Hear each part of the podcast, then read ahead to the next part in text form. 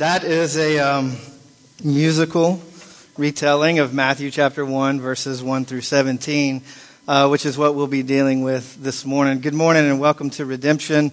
Um, this Sunday at Redemption, even though it is the Sunday before Thanksgiving, uh, we are beginning our Advent series that will continue on um, up until Christmas. And we'll actually finish our Advent series uh, with a Christmas Eve Eve service on the Wednesday night before uh, Christmas. But like I said, we are uh, beginning our Advent series this morning, and here's what we're going to be focusing on for the next uh, few weeks leading up to Christmas.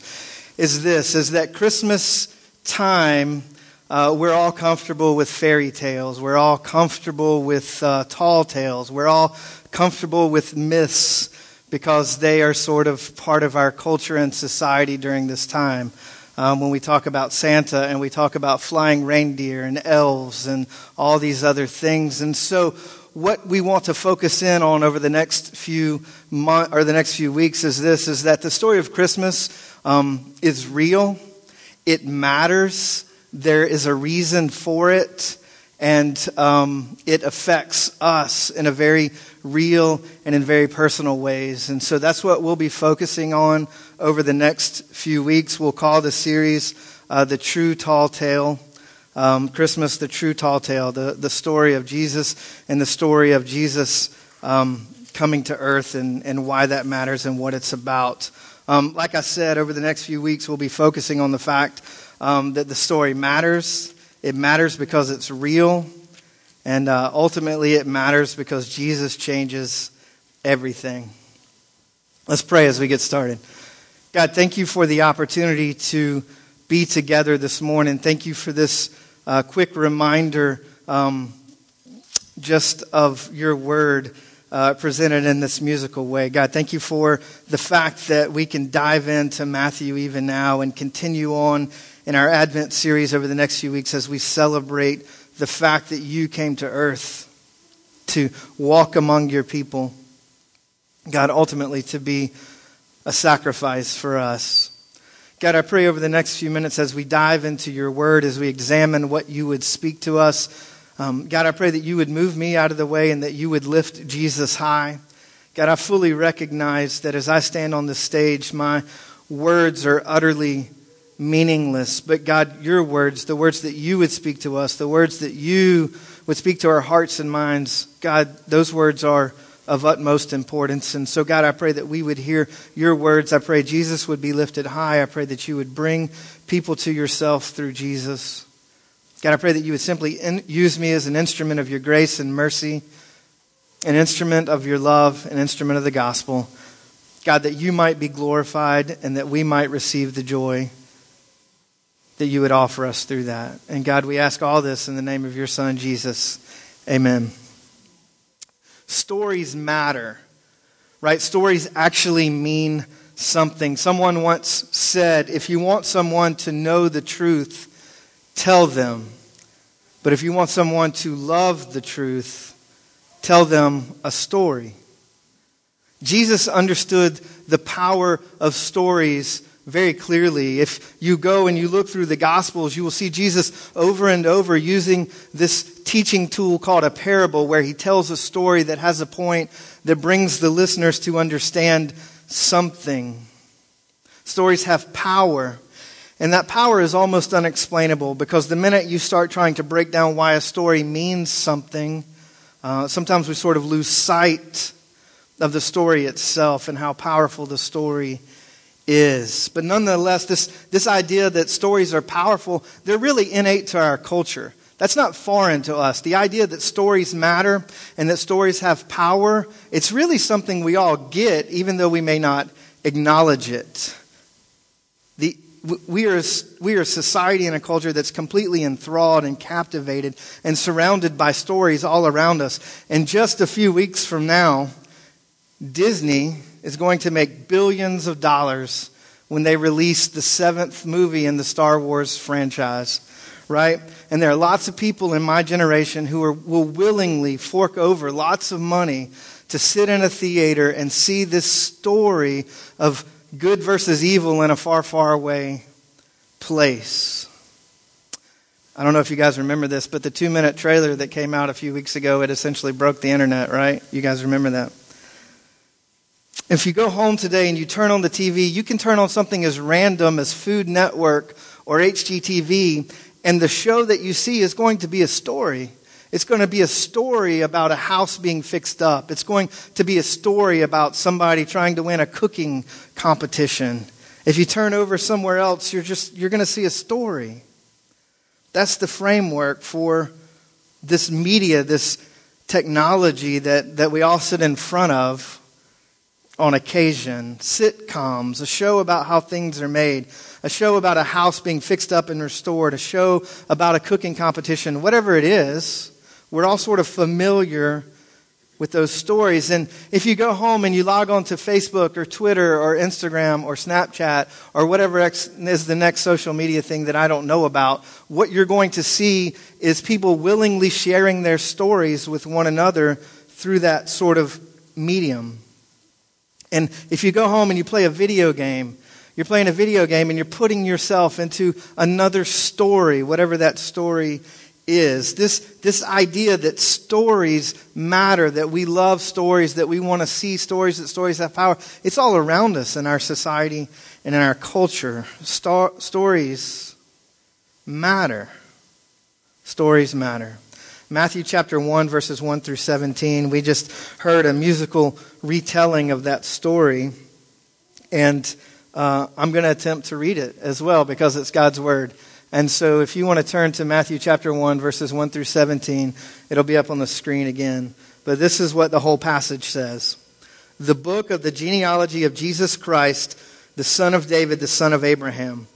Abraham was the father of Isaac, and Isaac the father of Jacob, and Jacob the father of Judah, and his brothers, and Judah the father of Perez, and Zerah by Tamar, and Perez the father of Hezron, and Hezron the father of Ram, and Ram the father of Amminadab and Amminadab the father of Nahshon, and Nahshon the father of Salmon, and Salmon the father of Boaz by Rahab, and Boaz the father of Obed by Ruth, and Obed the father of Jesse, and Jesse the father of David the king.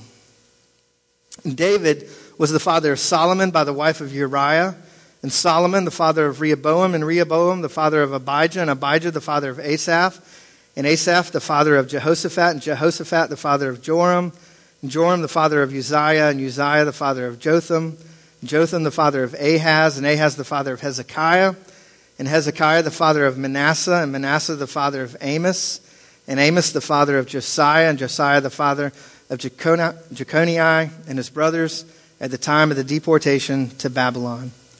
And after the deportation to Babylon, Jeconiah was the father of Shealtiel, and Shealtiel the father of Zerubbabel, and Zerubbabel the father of Abiud, and Abiud the father of Eliakim, and Eliakim the father of Azor, and Azor the father of Zadok, and Zadok the father of Achim, and Achim the father of Eliud, and Eliud the father of Eleazar, and Eleazar the father of Matthan, Matthan the father of Jacob, and Jacob the father of Joseph, the husband of Mary, of whom Jesus was born, who is called Christ. So all the generations from Abraham to David were 14 generations, and from David to the deportation to Babylon, 14 generations, from the deportation to Babylon to the Christ, 14 generations. There's a lot of names there, right? And it's unique that the whole entire New Testament begins with a list of names and with a genealogy of Jesus is essentially what we see there. A genealogy of Jesus that points back to Abraham and to David. And so the very first gospel that we come to in the New Testament, it's a list of names. It's kind of odd, it's kind of unique. Um, but there's a reason for it, and we'll get to that in just a second. Christmas is a true, tall tale. A Tall Tale is a story with unbelievable elements related as if it were true and factual. Right now, there's a commercial on TV that you may have seen where there's a fisherman on a dock and he's recounting the story of how he spent hours and hours and hours reeling in this fish. And all of a sudden it cuts and you get the reality of it. And his buddy walks up with a little bitty fish and ask him, Where do you want this fish to go? And he goes, In the cooler, man. Whatever it is. That's a tall tale when fishermen tell tales about the size of the fish that they caught. I remember back to when my oldest daughter, Natalie, was two. Uh, she's nine now. When she was two, uh, the day after her second birthday, our um, youngest daughter was born, Laurel. And when um, Natalie was born, a family member, I don't remember who it was, gave Natalie this little bitty stuffed Cocker Spaniel. Um, that was uh, like a blonde, buff colored t- Cocker Spaniel toy, right? And at the time, uh, Amy and I, we had, a, we had a Cocker Spaniel named Jacob. And so naturally, this stuffed animal that was given to Natalie was named Baby Jacob. It's not real creative, but it works, right? And so when Natalie was little, and even to this day, there's nothing that Natalie loves more than to be on the beach. When she was little, she did things differently than she does now, but she loves to be on the beach. She loves to be in the waves. She loves to dig in the dirt. I've, I've never understood the fascination with carrying around a bucket of sand, but my kids love it, right? They love digging in the sand. And so when Natalie was little, I can remember being in a room at night and we would be reading stories and we would be reading books and uh, we would run out of books that she wanted to read, and so I would make up stories. And so I got to the point to where my go-to story was because I'm not very creative, and I had to have like a story in the in my pocket for when I needed it. My go-to story was the go-to story of baby Jacob going to the beach and doing all the things that Natalie loved to do on the beach at the at the time. It was a it was a tall tale. It was a story that was relayed as if it was factual, but obviously, right? Her baby didn't. Her baby Jacob didn't come to life and go to the beach. It obviously wasn't true. But what we find beginning in Matthew chapter 1 with the story of Jesus, it's not just a tall tale. It's not just something that somebody made up. It's not just something that you read to be entertained. What we find here is a story that is not based in reality, but a story that is reality. And that's what Advent really is. It's a, it's a story that, that teaches us the reality and tells us the story, uh, the reality of Jesus coming to earth. This story doesn't begin with once upon a time. The story doesn't begin in a galaxy far, far away a long time ago. It starts with a tie to two very historical promises that God made to real people. The beginning book of the New Testament, the beginning book of the story of Jesus, is not actually where the story begins. And Matthew reminds us of that in the very first verse when he says, The book of the genealogy of Jesus Christ, the son of David, the son of Abraham. And so, from the very beginning of the story of Jesus coming to earth, and the very beginning of our focus on Advent here, we're reminded that the story of Jesus begins thousands and thousands and thousands and thousands of years prior to where we pick up in Matthew chapter 1. In Genesis 22, we have the story of Abraham and Isaac, and Abraham being called to sacrifice Isaac. And instead, God provided a lamb for Abraham to sacrifice in Isaac's place. It's a story that points us to Jesus. And we find these verses in Genesis chapter 22. The angel of the Lord called to Abraham a second time from heaven and said, By myself I have sworn, declares the Lord, because you have done this and have not withheld your son, your only son. I will surely bless you, and I will surely multiply your offspring as the stars of heaven and as the sand that is on the seashore. And your offspring shall possess the gates of his enemies, and and in your offspring shall all the nations of the earth be blessed because you have obeyed my voice. God promised Abraham that through his offspring the entire world would be blessed. And Matthew reminds us of that in the very first verse. In 2 Samuel chapter 7, the prophet Nathan is speaking to David and he's speaking on behalf of God, and he says, And your house and your kingdom shall be made sure forever before me. Your throne will be established forever. God promised King David a descendant that would sit upon his throne forever. And that promise finds fulfillment in Jesus. So, right here at the beginning of Matthew, Matthew chapter 1, verse 1, Matthew takes us back to Abraham. He takes us back to David, and he reminds the readers, he reminds us that what is happening here is something that's real, it's true, it's factual, it has an anchor in history. And God, through Jesus, is bringing about these promises that he made to Abraham and to David hundreds and hundreds of years before. Matthew isn't writing a Christmas fairy tale. We, we're all comfortable with fairy tales at Christmas, like I said, but Matthew is writing a real story about a real God with ties to history that came to earth as a man who was historically connected to real people, who's affected real people then and continues to do so today in very real ways. In fairy tales and tall tales, people have to step outside of time and earth and death in our world to make the story work. In tall tales, belief has to be suspended. The laws of physics and nature have to be bent. Reality has to be skewed for the story to work. I mean, think Lord of the Rings or Ted, a movie that I haven't seen, but a story about a stuffed animal come to life, or Star Wars, or Sleeping Beauty, or Beauty and the Beast, or whatever. But in this true tall tale, and this true tall tale of Jesus, it doesn't work by having to step out of reality. It works because Jesus steps into history and makes his presence a reality. If you think about the story of Jesus, a, a, man who resists evil, raising children from the dead, calming the storm, making food multiply, healing the sick, casting out demons, rising from the dead himself, this sounds like just another great story, like another tall tale. It sounds sort of like a myth. But the story really happened. It involved real people it affected real people. It was witnessed by real people. And it still affects real people today. The story matters greatly.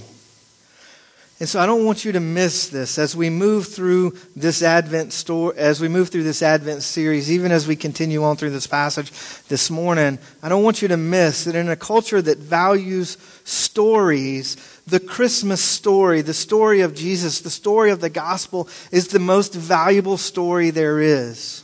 It means the most. It has the ability to affect us the most. And it matters because it's true, because it's about Jesus, and because Jesus changes everything. Don't miss that the story doesn't start like a fairy tale, like a myth it starts with real people, and it matters. Let me give you an example just in this passage here, how this story matters. In Jesus, God fulfilled his promises. God promised he would send a Savior. And Jesus was that Savior. Jesus was the fulfillment of God's promise. And his salvation and his grace matter in ways that we uh, may not even be able to fathom. It's, if you look through this genealogy of Jesus, you see names that are familiar to you, names like David and Abraham and Solomon. And depending on how familiar you are with the Old Testament um, story, you see names of kings that followed David and, uh, and Solomon. You see names of people that mattered to the history of Israel who, who, who changed the course of Israel's history in some ways. You see the names of kings, you see the names of saints, you see the names of sinners. And we see something really unusual in this genealogy that's uncommon um, for this period of time. You see the name of five women mentioned in the genealogy of Jesus. In verse number three, Tamar is mentioned. In verse number five, Rahab and Ruth are mentioned. In verse six, the wife of Uriah, whose name was Bathsheba, is mentioned. In verse 16, you see Mary mentioned, the mother of Jesus. Why is that unusual? Well, here's the purpose of a genealogy during this period of time in this, in this culture, in this uh, societal setting, in this particular point in history. Um, a genealogy was someone's credentials. Today we might call it your resume. This was a culture that wasn't necessarily individualistic in the sense that what you had accomplished mattered. What might have mattered more was where you came from, who your family was, who your people were, what group you originated from mattered much more. In our culture and society, we want to know about your education, about your experience, what schools you attended, what skills you might have, what knowledge you have, what you have accomplished, what you can bring to the table based on what you know or what can do. And in some way, what Matthew is giving us here is Jesus' resume to a society that cared way more about the group that you came from than about what you had actually accomplished. Our society is individualistic, but this culture is much more group based, much more family based.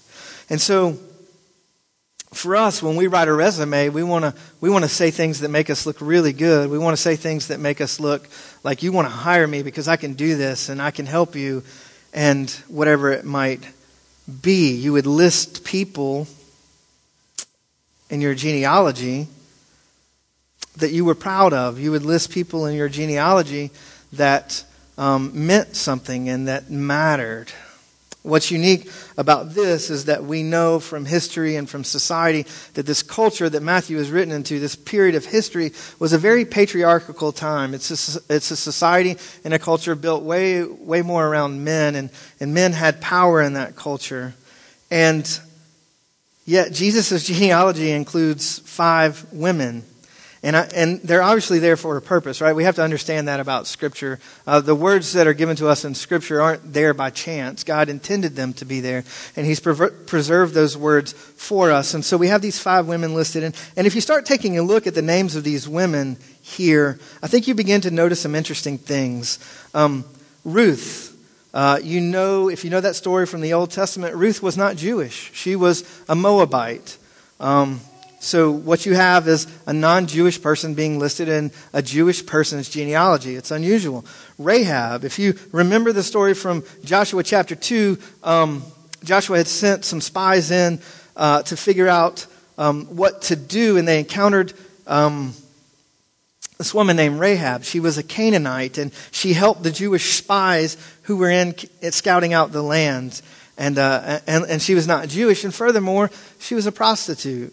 We, we know that from, from Scripture. And, and so this person that's a Canaanite and a prostitute is listed in Jesus' genealogy.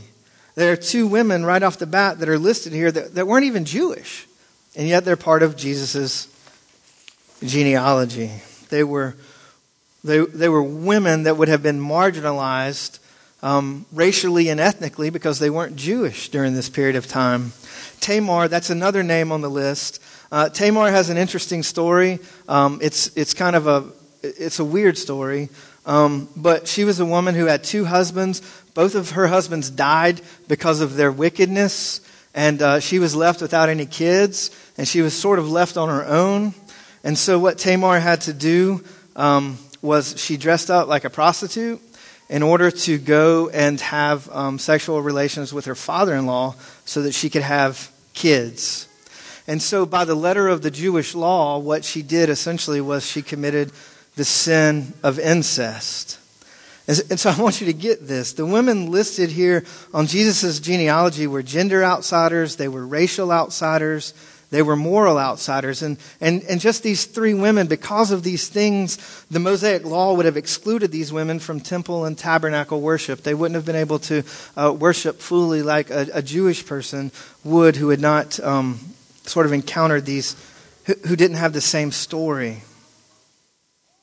But Jesus, even by the recounting of his genealogy through the book of Matthew, through Matthew writing this book after Jesus was, was gone, Jesus changes the categories. Jesus changes everything. Because Jesus, in a sense, just through his very genealogy, accepts these women. He, he brings them in. He's proud of them. They're part of his resume, they're part of his credentials, they're part of who he is. And in the very first book of the New Testament, the lead into all of the New Testament, right off the bat, we see that Jesus changes the categories. Jesus starts changing things. Jesus starts turning the world upside down. And the story matters because of that. And so while we're pointing things out, notice that Matthew doesn't call Bathsheba the wife of David. Matthew doesn't call her Bathsheba. Matthew calls her the wife of Uriah. By using Uriah's name, Matthew is forcing us to remember the whole story of David and Uriah and Bathsheba. Do you remember the whole story? David was, um, was looking down over the city and he sees this um, person named Bathsheba and he wants to be with her. And so he brings her in and they're together and he's got a problem because he has to get rid of Uriah's Uriah, her husband, and so he sends Uriah to the front lines of battle to have him murdered and get him out of the way, um, so that he continue on and not um, not have any trouble. We're we're forced to deal with the whole story of David when Matthew writes the wife of Uriah, we're forced to remember that David, who any Jewish person would want in their genealogy, right? The greatest king of Israel, the king who did the most, the king that was closest to the heart of God, we're forced to remember that he was a murderer and an adulterer. And he used his power to get his way. Matthew is forcing us to come to terms with the fact that David had no more right to God's grace than anyone else. David had no more right to be whole before God than does a prostitute or a lady that had um, committed incest because of the circumstances that she were put in, or any religious outsiders or whatever. The very genealogy of Jesus points to the fact that neither sinners nor kings get to relate to God based on their innate goodness or their outward sin either. Goodness doesn't make you right with God. The prostitute and the king are equally lost before God, equally saved by God's grace, and equally loved by that same God. Right? Don't miss the implication of this. It's just a bunch of names, right? It's just a genealogy. It's just a bunch of names from the Old Testament. It's not.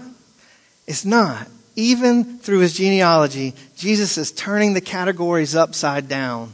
Yeah, there's kings mentioned. And yeah, there are some people who did some really bad things. Not just these women. There are other men listed on here who just who did some stupid stuff. Solomon being one of them, right? But Jesus through his very genealogy, turns the story upside down and says kings and prostitutes alike equally have access to God through Jesus. They're equally loved by God and equally saved by God. Don't, don't miss the implication of this, okay? It really doesn't matter who you are or what you've done or where you've come from. The only place you get an identity, a name that lasts, is through Jesus. We just read and heard about names that are thousands of years old. And you know what? People will be reading those names until this earth no longer exists. Why? Because they're connected to Jesus, because they have an identity through Jesus, because Jesus changes all the categories. Grace, the gospel, is the great leveling field for us all. Jesus turns the world on its head.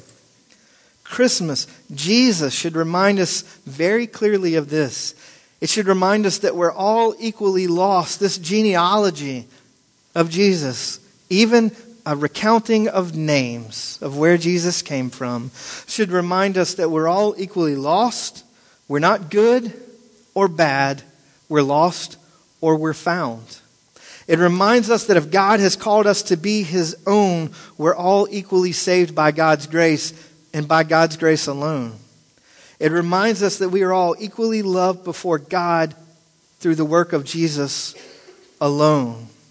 If we come to know God as our Father, then we get to have Jesus as part of our genealogy. Jesus becomes our credentials. Jesus becomes our resume. when we get a name from Jesus, when we find our identity in Jesus and Jesus alone. The story of Jesus matters. The very genealogy of Jesus matters because Jesus changes the categories. Grace changes the categories. And through Jesus, God calls us to be his own, despite our sin, despite where we come from, despite how good we are and how religious we are, which oftentimes gets in the way of coming to Jesus way more than our sin does. But despite how good we are, despite how bad we are, through Jesus, God has called us to be his own. The story of Jesus coming to earth matters. It matters because God did what he said he would do. He fulfilled his promises to David. He fulfilled his promises to Abraham. It took a long time for those promises to come true. Took hundreds and hundreds of years. Abraham didn't see it happen. David didn't see it happen. For 400 years before Jesus came, God was silent, and there were no prophets. There was nobody speaking to the nation of Israel. And they probably thought God's promise wasn't going to come true. It took a long time. But God did what he said he was going to do. He fulfilled those promises in Jesus. The story of Jesus coming to earth, Christmas, the Advent, it matters because it's the story of God doing what he said he would do. It matters because the story is not a fairy tale.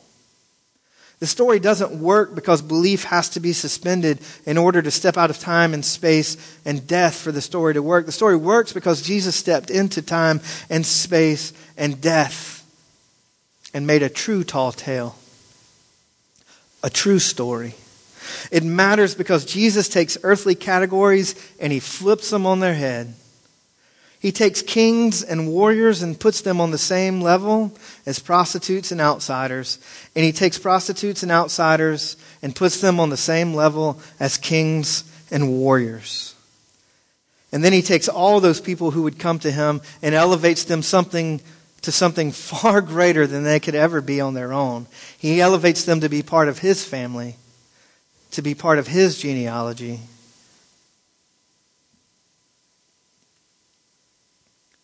To be part of his lineage, for God to be our Father. 1 John 3 1 through 3 says this See what kind of love the Father has given to us that we should be called children of God, and so we are. The reason why the world does not know us is that it did not know him. Beloved, we are God's children now, and what we will be has not yet appeared, but we know that when he appears, we shall be like him because we shall see him as he is. And everyone who thus hopes in him purifies himself as he is pure. Jesus changes all the categories. Jesus invites kings and warriors and prostitutes and outsiders to be part of his family. Jesus changes everything. So, why does any of this matter, right? Why does any of this matter? Or, or another way of putting, or I guess another way of saying that is, what does that mean for us right now? What does that mean for you right where you're sitting? Well, first off, it's this um, it's that God, through Jesus, has made a way for you to be right with Him to be rightly reconciled to Him and to be a part of His family. If you're not part of God's family, if you don't know what that means, if that even sounds weird, I get it. But we want you to know Jesus as your Savior. We want you to be a part of God's family. And so if that's something you want to know more about or understand more about, please grab me and let's talk about it, right? Let's talk about what that means. Um, but that's the call on your life. That's the call from God's Word, is to be a part of God's family because Jesus has provided a way for you to be connected to Him. So I'm calling you to be part of God's family. That's the first call this morning for you guys. I'm calling you to speak this story to one another. As we go through this Advent series, as, as we go through Christmas, as we look toward Christmas when Santa is going to bring us all gifts, I'm calling you to not focus on those things. I'm calling you to focus on the story that's real and that matters. I'm calling you to speak the story over one another in your families, in your homes, in your missional communities, with your spouse, to your kids. Let's talk about the story that matters. The story of Jesus making a way for us to be part of his family. I'm calling you to remember the story, to recount the story, to talk about it, to speak it. And I'm calling you to speak the story to those around you who may not know that this story matters. I'm calling you to speak this story into your neighborhoods, into your schools, into your jobs, into your friendships, wherever it may be that God has given you influence. If this story is true, and I believe it is, if the story matters, I believe it does, then we need to recount the story and tell the story to those around us. Doesn't matter where you come from. Doesn't matter what you've done. It doesn't matter who your family is. It doesn't matter what skills you have. Jesus has provided a way for us to be rightly connected to God because he came to earth, he lived a perfect life, and ultimately he died as a sacrifice for our sins. The story matters. It matters more than anything. So I'm calling you to be a part of God's family. I'm calling you to speak the story to one another. I'm calling you to speak the story to the world around us because the story has power and it matters. We're going to enter into a time of response like we do every uh, Sunday here at Redemption. And um, here are some ways that you can respond during our time together. Um, number one, um, the band's going to come back up in just a second and continue to lead us in some songs and give us the opportunity to continue to worship through singing uh, by focusing our uh, uh affection on God through those songs and um, and worshiping in that way. Uh, during this time, we also have an opportunity to worship by giving. There's a giving basket in the back. So if you're part of the Redemption Church family, I would encourage you to give as an act of worship um, as God has called us to do. Uh, during this time, we have an opportunity to continue to respond by sitting where you are, reflecting on maybe what God is speaking to your hearts and minds this morning um, about this story uh, that matters. And also this morning during this time, we have the opportunity to respond um, through communion. Uh, the reason we do communion every, uh, or the reason we celebrate communion quite, or every Sunday here at Redemption, is because communion is a visible means for us to proclaim to one another that we believe the gospel, that we believe that God did what he said he was going to do. And it's a way for us to remember what Christ has done for us um, 1 Corinthians says this about communion. For I received from the Lord what I also delivered to you that the Lord Jesus, on the night when he was betrayed, took bread, and when he had given thanks, he broke it and said, This is my body, which is for you. Do this in remembrance of me. In the same way, also, he took the cup after supper, saying, This cup is the new covenant in my blood. Do this as often as you drink it in remembrance of me. For as often as you eat this bread and drink the cup, you proclaim the Lord's death until he comes. So if God gives you the freedom to do so, uh, it does not matter whether you're a member of redemption or not. We invite you to come and take communion and remember what Christ has done and participate in proclaiming that we believe it, um, that it's true. I'm going to pray for us, and then we'll move on from there. God, thank you for the reminder from your word this morning um, that you have acted on our behalf, that you have stepped into history, and that the story of you coming to earth matters, God, because it's real, because you changed everything, and you gave us all an opportunity to be related to you through Jesus. God, I pray even now as we respond that you would continue to draw us to you, that you would remind us of how great your grace is, that you would remind us that in you there's an opportunity for us to find peace and to be reconciled to God. And Holy Father, I pray as we um, respond, as we worship, that you would continue to be at work, that you would continue to call us to yourself, uh, even as Jesus is lifted high. God, we ask all this in the name of your Son, Jesus. Amen.